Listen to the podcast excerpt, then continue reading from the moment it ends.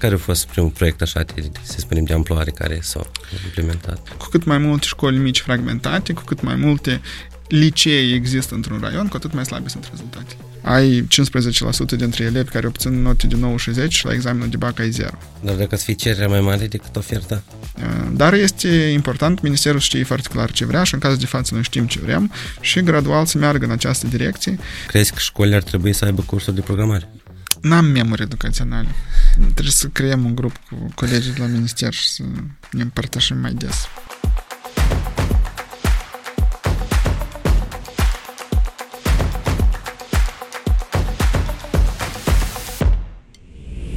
Bună seara și bine v-am regăsit la o ediție nouă de podcast Treci la tablă, sezonul 2, lansăm. Alături avem pe domnul ministru educației și cercetării Dan Perciun. Bună seara, bine v-am găsit. Prima întrebare, sau nu neapărat întrebare, e uh, un fel de povestea invitatului ca ceea ce urmează să spui să, să fie clar la lume de ce spui. Ce spui? Spun pentru că trăiesc din experiența pe care am avut-o până acum. Despre asta o să povestim, probabil, um, despre activitățile ministerului, despre parcursul până acum. Nu, dar cine Dan Perciun? Asta era. A, cine Dan Perciun? Asta da. e întrebarea. Um, bine, Dan Perciun e executorul unei funcții la moment.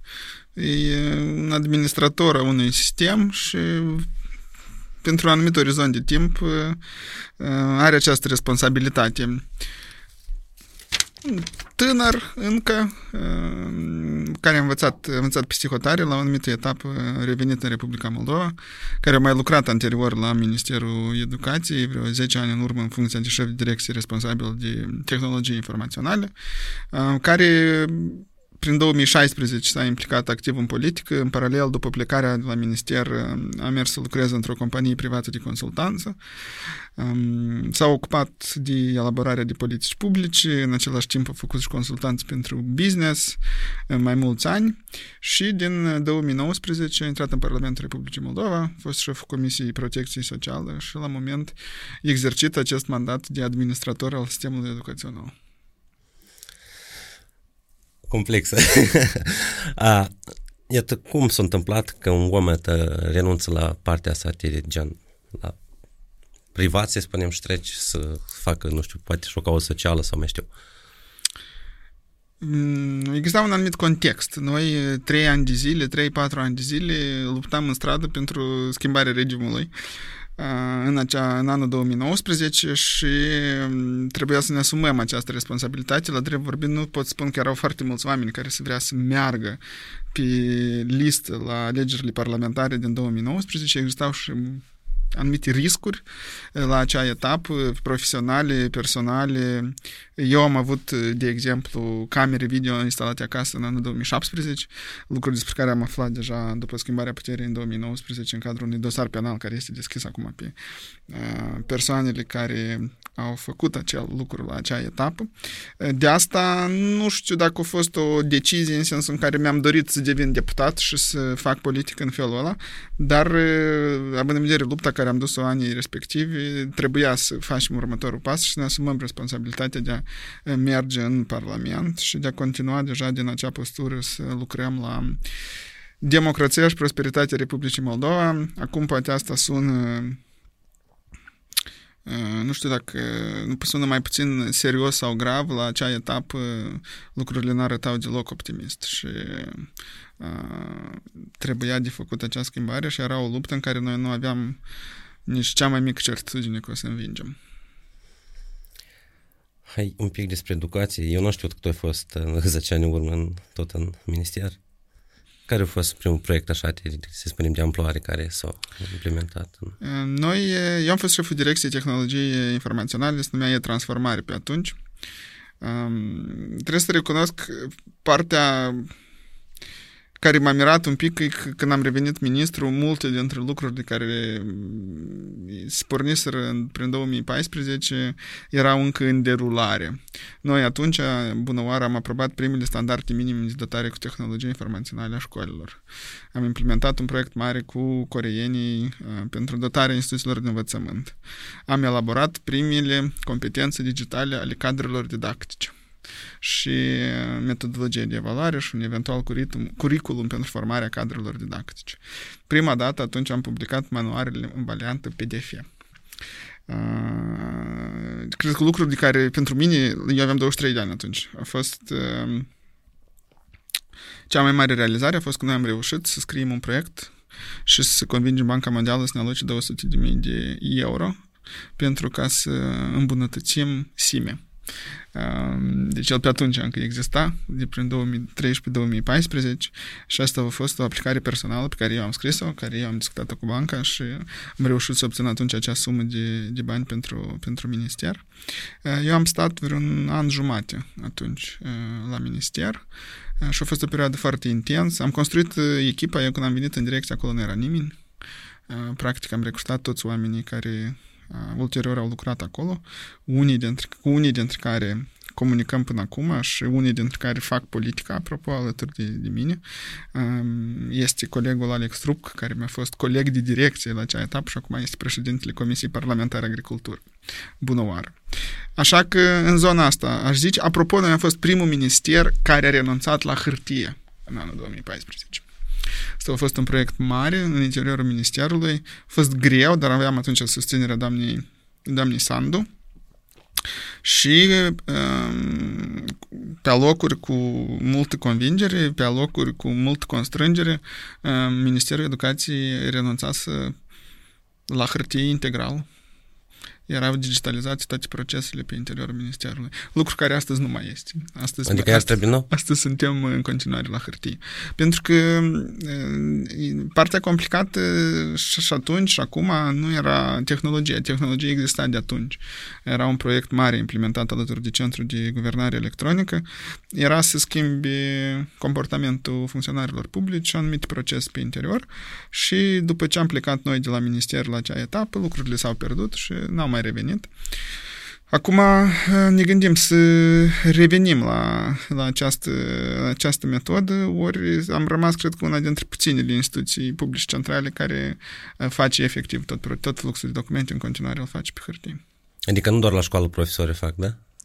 Da, aici am mai rămas și noi încă la această etapă și ne gândim anul viitor eventual să prioritizăm. Avem, pur și simplu, foarte multe lucruri de făcut anul ăsta și nu știu dacă asta este principala prioritate, dar anul viitor, când poate să mai așează anumite proces, revenim și la partea de digitalizare a proceselor interne de la Minister.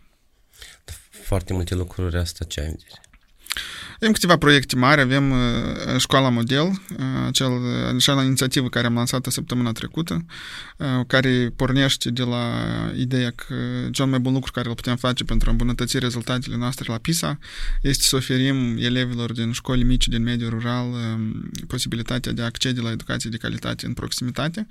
Respectiv, avem de renovat 35 de instituții de învățământ, de asigurat transport, de comunicat cu comunitățile respective, de convins pe elevi și pe părinți să accepte să meargă la o școală din apropiere unde uh, se face carte. Um, dincolo de asta, pornim anul ăsta procesul de reformă curriculară, care este un proces complex, de durat, fundamental, de altfel. Um, tot anul ăsta avem de asigurat uh, renoirea manualelor, e o problemă care se perpetuează de ceva ani și care sperăm să închidem în anul acesta. Avem un proiect mare de renovare a blocurilor sanitare din școli, iarăși e o problemă istorică care sperăm să o închidem în mare măsură în acest an. Avem peste 150 de instituții de învățământ în care trebuie să facem aceste renovări. Uh, și asta e doar pe, doar pe învățământul general. Tot anul ăsta uh, am anunțat astăzi intervenția pe examenul de clasa 9 deci noi am identificat 8 raioane unde vedem că există fraudă sistemică la, la examenul de gimnaziu și respectiv să avem o campanie întreagă de mobilizare a observatorilor voluntari care să meargă în 197 de instituții de învățământ. Sica la alegeri, gen, da? În ziua examenelor și să, monitorize, și să monitorizeze, de, să monitorizeze desfășurarea examenului.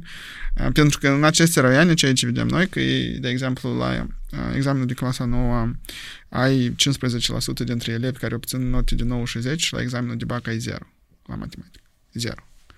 Și asta nu este o eroare statistică. Mai ales când asta se întâmplă din an în an. Iar în alte raioane uh, ai o situație mult mai bună unde rezultatele la BAC se îmbunătățesc. Și asta iarăși nu se întâmplă de la sine, asta este consecința faptului că de regulă astea sunt raioane unde sunt câteva licei mari, unde copiii după gimnaziu vin și ele sunt mai bine dotate, sunt profesori suficienți, există o competiție. Așa că, apropo, structura rețelei de la raion la raion corelează foarte bine cu performanța educațională. Cu cât mai multe școli mici fragmentate, cu cât mai multe licee există într-un raion, cu atât mai slabe sunt rezultatele.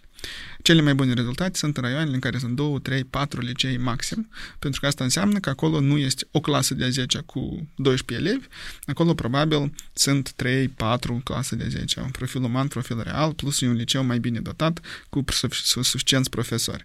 Așa că configurarea rețelei influențează și performanța și există o corelare foarte puternică între aceste elemente. Cu alte cuvinte, doar pe învățământul general avem o mulțime de lucruri de făcut, ne mai vorbim deja de învățământ profesional tehnic, învățământ superior, cercetare și sport, despre care putem discuta mai în detaliu dacă uh, interesează ascultătorii tăi, dar cred că ei în general sunt preocupați de ce facem noi pentru școli și grădiniță, în mare măsură. Pe grădiniță, pilotăm, trebuie să pilotăm o nouă formulă de finanțare. Noi avem o modalitate de finanțare istorică a grădinițelor, unde bugetul nu depinde de numărul de copii. Încercăm să înțelegem cum putem aplica o formulă similară celei din școală și pentru finanțarea grădinițelor, în așa fel încât să fie o mai mare echitate. În școală știi că avem principiul ăsta de bani da, da. urmează copilul. Școlile și, mari au bani. Și ideea ar fi să oferim aceeași, același model și pentru grădiniță. Um, și suntem acum prin proces de evaluarea costurilor, de stabilirea modalității de finanțare și ar trebui, eu știu, într-o lună, două să putem prezenta public un concept cum ar funcționa lucrul ăsta. Da, școlile astea care spuneai tu, școli model, ele o să fie prin centre raionale sau... Da, noi le-am selectat, ele sunt 99% școli din centre raionale.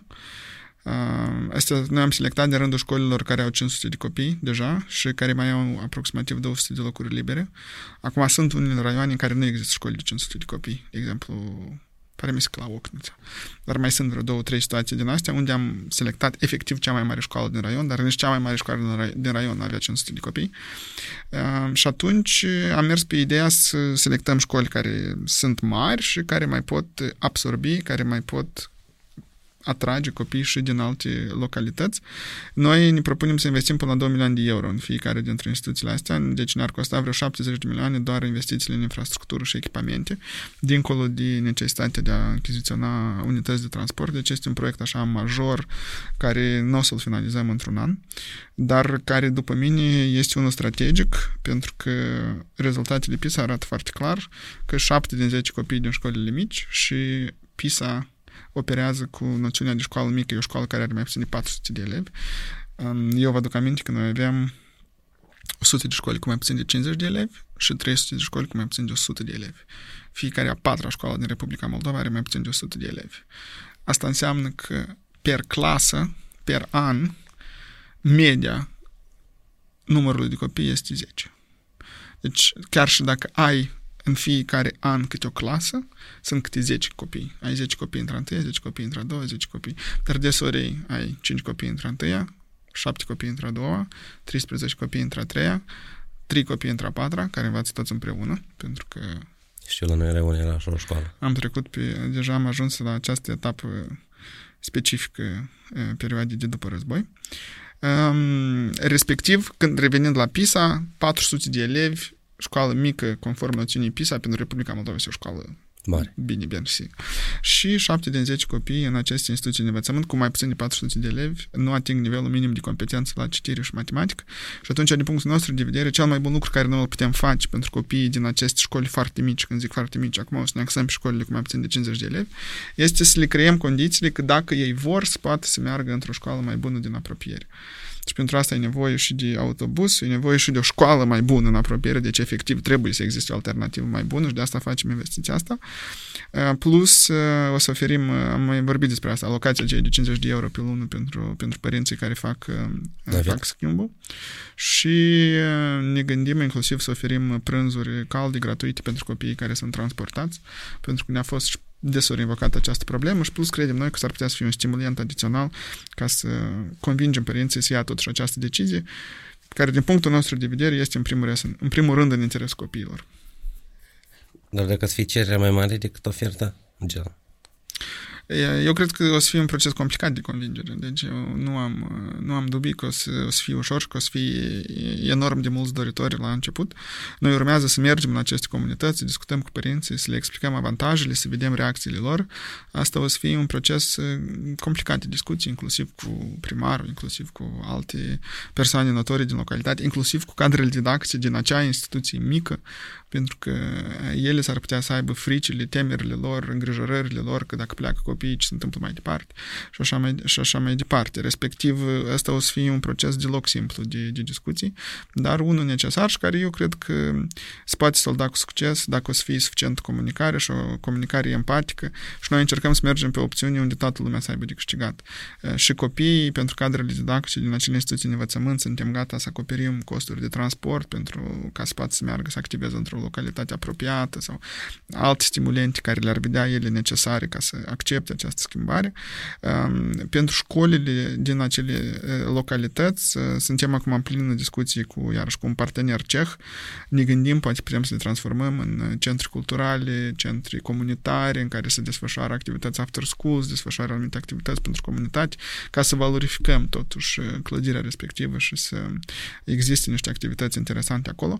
Dar, încă o dată, trebuie să menționez menționez aici că până la urmă deciziile de reorganizare a rețelei ele nu țin de Ministerul Educației. Asta e un lucru pe care nu toată lumea îl înțelege. Ministerul Educației nu gestionează școlile. Noi nu numim directori, noi nu putem sancționa directori, noi nu putem sancționa cadre didactice um, și noi nu creăm și nu reorganizăm instituții de învățământ. Toate aceste lucruri le fac autoritățile publice locale, consiliile raionale sau Consiliul Municipal Chișinău, în cazul Chișinăului, respectiv deciziile astea legate de rețea, ele sunt la nivelul acela. Ministerul poate doar crea niște stimulente adiționale, veni cu investiții, face proiecte, stabili anumite norme metodologice și așa mai departe gen ca să în raionul X să, să deschidă școala asta mondială încă trebuie să fie votat undeva la un consiliu? Nu, ce aici vorbim de școli, deci ca să reorganizezi o școală, de exemplu, să decizi că fuzionezi uh, școala X cu școala ah, Y, okay. asta e decizia Consiliului Raional. Pentru școlile model, ce am făcut noi? Noi am zis, uite, asta este lista de 35. Asta o să fie școlile în care o să investim prioritar în următoarea perioadă de timp. Nu o să investim doar în astea, bineînțeles, dar o să încercăm să canalizăm aici un efort mai mare. Uh, și îți spuneam cum le-am aprobat, care au fost criteriile, acum lista există și noi încercăm să orientăm toate resursele disponibile în direcția asta. Din 70 de milioane, noi am găsit deja 14,5 milioane și suntem în plin proces de, de discuții. Chiar astăzi am întâlnit, de exemplu, cu ambasadorul Japoniei, ne-am întâlnit cu UNDP-ul. Suntem permanent într-un proces de identificare de resurse ca să, să, să, ori, să le orientăm în această direcție. Asta nu înseamnă că nu investim și în celelalte instituții. De exemplu, anul ăsta uh, o să procurăm uh, calculatoare, table interactive pentru circa 230 de instituții de învățământ. De blocurile sanitare deja am zis și ele sunt peste 152 de instituții. Deci noi oricum continuăm toate celelalte activități care se făceau și care sunt foarte importante, dar încercăm în paralel să prioritizăm un pic și să creăm acești poli de atracție regionali ca să putem să uh, convingem, să atragem uh, copiii din localitățile mici, din școli în care de regulă nu există profesori suficienți, condițiile nu sunt bune, să vină în instituții de învățământ mai bune și să aibă o performanță mai bună, să-și realizeze pe deplin potențial. Nu știu dacă noi, ca și societate, conștientizăm ce înseamnă uh, rezultatele la PISA și dacă noi înțelegem ce înseamnă că 50% din elevii noștri nu ating un nivel minim de competență la citire și matematică. Asta sunt 15.000 de copii pe an. Este enorm de mult. 15, pe an 15.000 de copii care nu ating acest nivel. Respectiv, un potențial uh, irosit pentru țară, uh, un potențial nevalorificat. Și noi avem o datorie să căutăm soluții sistemice pentru asta. Asta nu sunt soluții care o să dea rezultate peste noapte. Sistemul educațional nu funcționează așa. Deci aici nu... E o generație, cred, cu ce nu știu, 5 ani. 5 ani mm. minim e nevoie de investiții susținute, de o strategie clară, implementată, um, consistent, implementată um, de la an la an, um, finanțată suficient pentru ca să producă rezultate. Sistemul educațional e un sistem cu o inerție enormă în care lucrează, dacă vorbim de școli, 24.000 de oameni. Pentru ca să schimbi un comportament, o abordare, o atitudine, să implementezi sau să obișnuiești sistemul să utilizezi mai mult tehnologii informaționale. Asta ia timp. Atâta lume să schimbi modul în care faci ceva, ia timp. Dar este important, Ministerul știe foarte clar ce vrea și în cazul de față noi știm ce vrem și gradual să meargă în această direcție, înțelegând în același timp că schimbările nu o să se întâmple peste noapte, dar important să existe un plan, o direcție, o viziune și asupra acestor lucruri noi am lucrat, uite, ultimele șase luni de zile în mod special. Am vrut să întreb, nu prea, nu prea discutam despre studenții noștri, care viitori profesori ce, cum să-i motivăm? Că eu încerc cumva să-i, să-i, să motivez, dar lumea tot să, să plânge, știi, pe salarii mici, chestii ce dat. Ce, ce perspective sunt în general? Eu cred că sunt mai multe componente. Nu cred că e doar problema salarială, dar și asta contează. Aici noi am dublat bursele la pedagogie. Acum noi le mai și indexăm încă cu 5 și 5, cred că în decurs de 2-3 săptămâni. Deci o bursă la pedagogie o să ajungă la 3500 de lei. Ceea ce nu este puțin. Din punctul nostru de vedere, este un bun început. Următorul pas care trebuie să-l facem anul ăsta este să majorăm acea indemnizație de la 120.000 la 200.000 de lei pentru cei care acceptă după absolvire să meargă în școală. Deci asta înseamnă că tu pe parcursul studiilor ai un 3.000 jumate deja, absolvești, mergi în școală, noi vrem să dăm indemnizația asta într-o tranșă. Iei 10.000 de euro, poți să-ți ai un de, mic depozit sau să plătești o prima tranșă pentru un imobil, o să procuri un automobil. Deci este cumva un capital de start pentru anumite lucruri. Și în paralel trebuie să lucrăm de acord și la partea de, de salarizare mai mult. Noi am majorat acum salariile cu 15%, un tânăr specialist ajunge la un salariu de, cred că, de 10.000 de lei brut,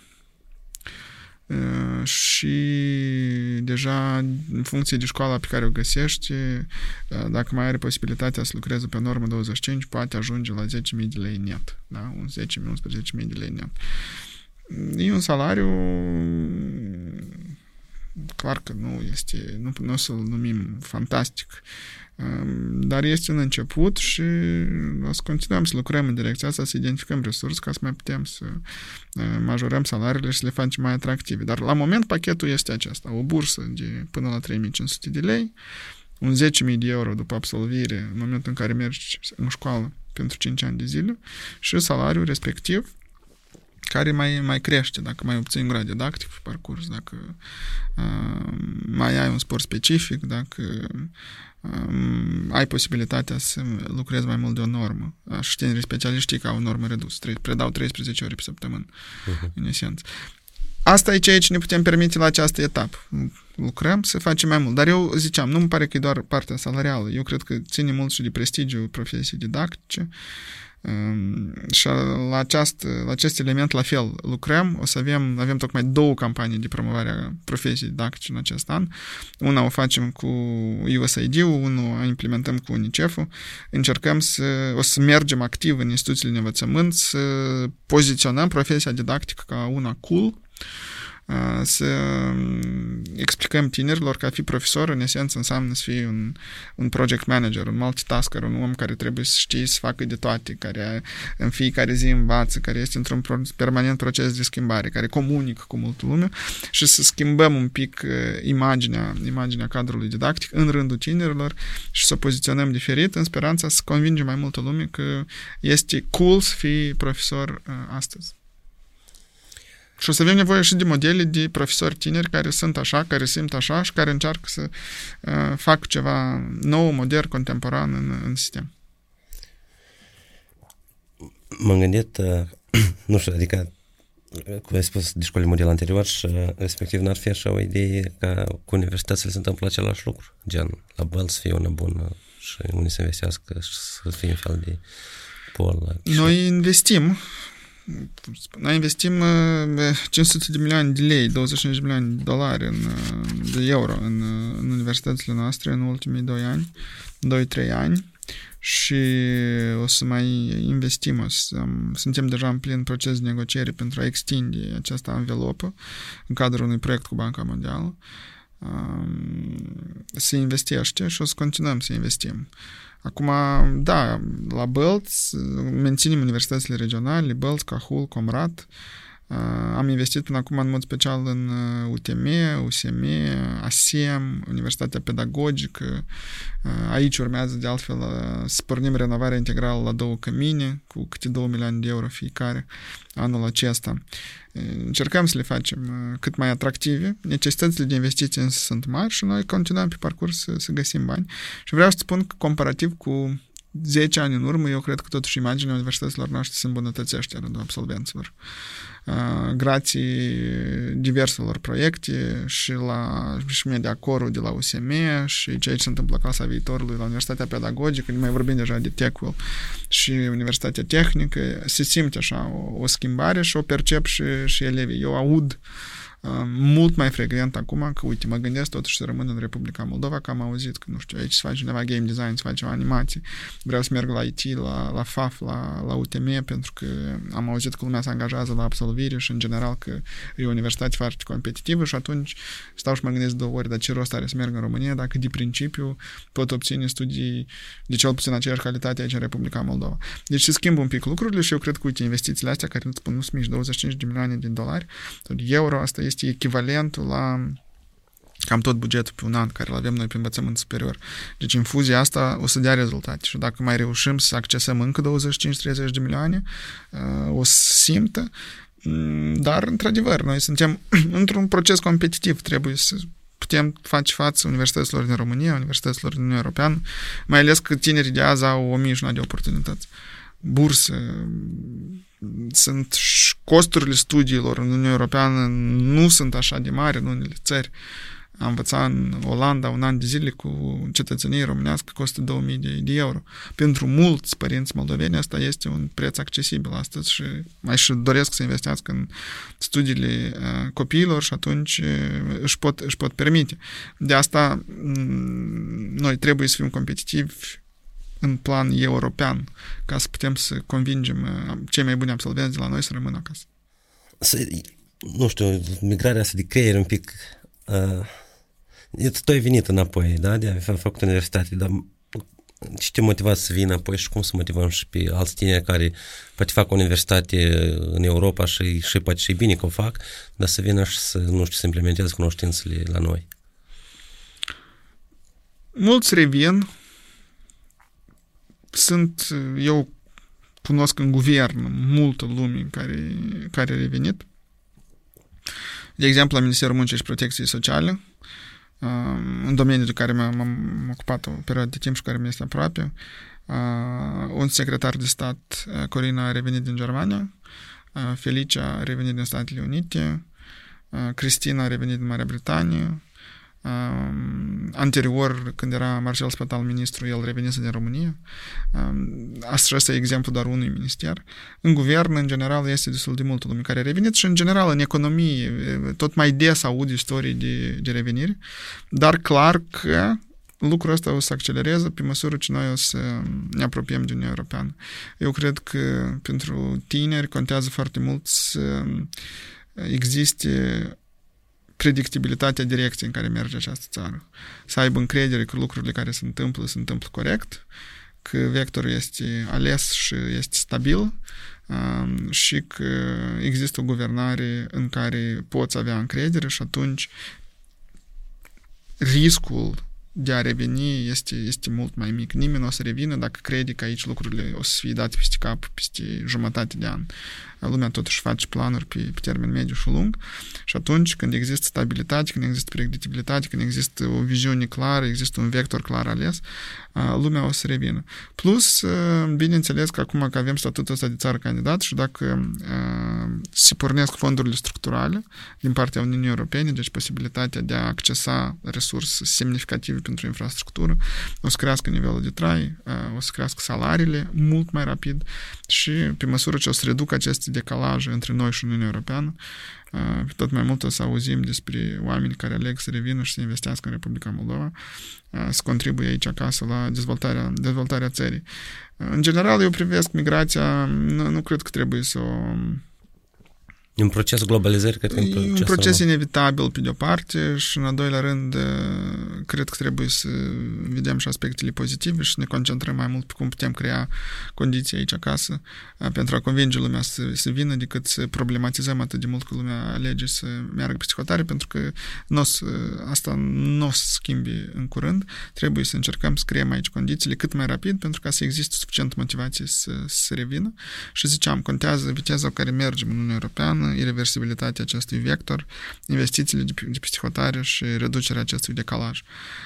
România a registrat niște performanțe fantastice de când este în Uniunea Europeană. Ei au atins nivelul salariului mediu în Uniunea Europeană la acum cât au ei, 17 ani de la de momentul aderării. Deci ei practic au recuperat tot decalajul pe care l-au avut față de media salarială a Uniunii Europene. Ei au depășit Portugalia recent la nivelul salariului mediu. Și asta este consecința faptului că au venit fonduri mari, au venit companii, crescut salariile, lumea a început să revină, s-a creat un cerc uh, virtuos și noi putem face acest lucru, același lucru, dar trebuie să fim foarte determinați în parcursul nostru european. Noi avem la podcastul nostru, eu încerc cumva să-l fac mai să fie și un pic mai entertainment și uh-huh. să, să nu fie doar partea asta uh-huh. de că pe lumea te splictisește dar și încerc, am încercat să introduc rubrica Blitz și atât, acum să încerc prima dată să, să văd cum Așa. se lucrează și dacă o să lucreze bine și o să prindă la public, să încerc uh-huh. cu profesorii să fac același lucru. Întrebările care sunt aici presupun răspuns scurt, da sau nu, uh-huh. dar nu neapărat. Ok. Așa. Deci prima întrebare. Carte electronic sau tipărit? Tipărită. A matematica e interes sau e provocare în școală? Interes. Așa. Există o aplicație pe care o folosești zilnic? Multe. nu. Nu? Ok. Ai participat la un schimb educațional internațional? Da. Așa. Ai o mentor în domeniul educației? Nu. A. Nu, nu, cred că nu. Nu, totuși nu. Am persoane cu care discut, mă sfătui la care învăț, dar n-am o relație formalizată de mentorat neapărat. Am avut însă prima dată când am ajuns la minister și m-a ajutat foarte mult, că au existat oameni cu mult mai multă experiență care m-au ghidat. A, clasic sau modern? Modern. Ai fost la un concert, concert în ultimul an? Da. Așa. A, crezi că școlile ar trebui să aibă cursuri de programare? Da. Ai invenție științifică preferată? Telefonul. Ok. Uh, ai participat la un quiz de cultură general? Am participat la una dintre emisiunile la care am fost și aș fi putut să am rezultate mai bune. Uh, crezi în teorii conspiraționale? Nu. Uh, supererou preferat în lupta împotriva ignoranței?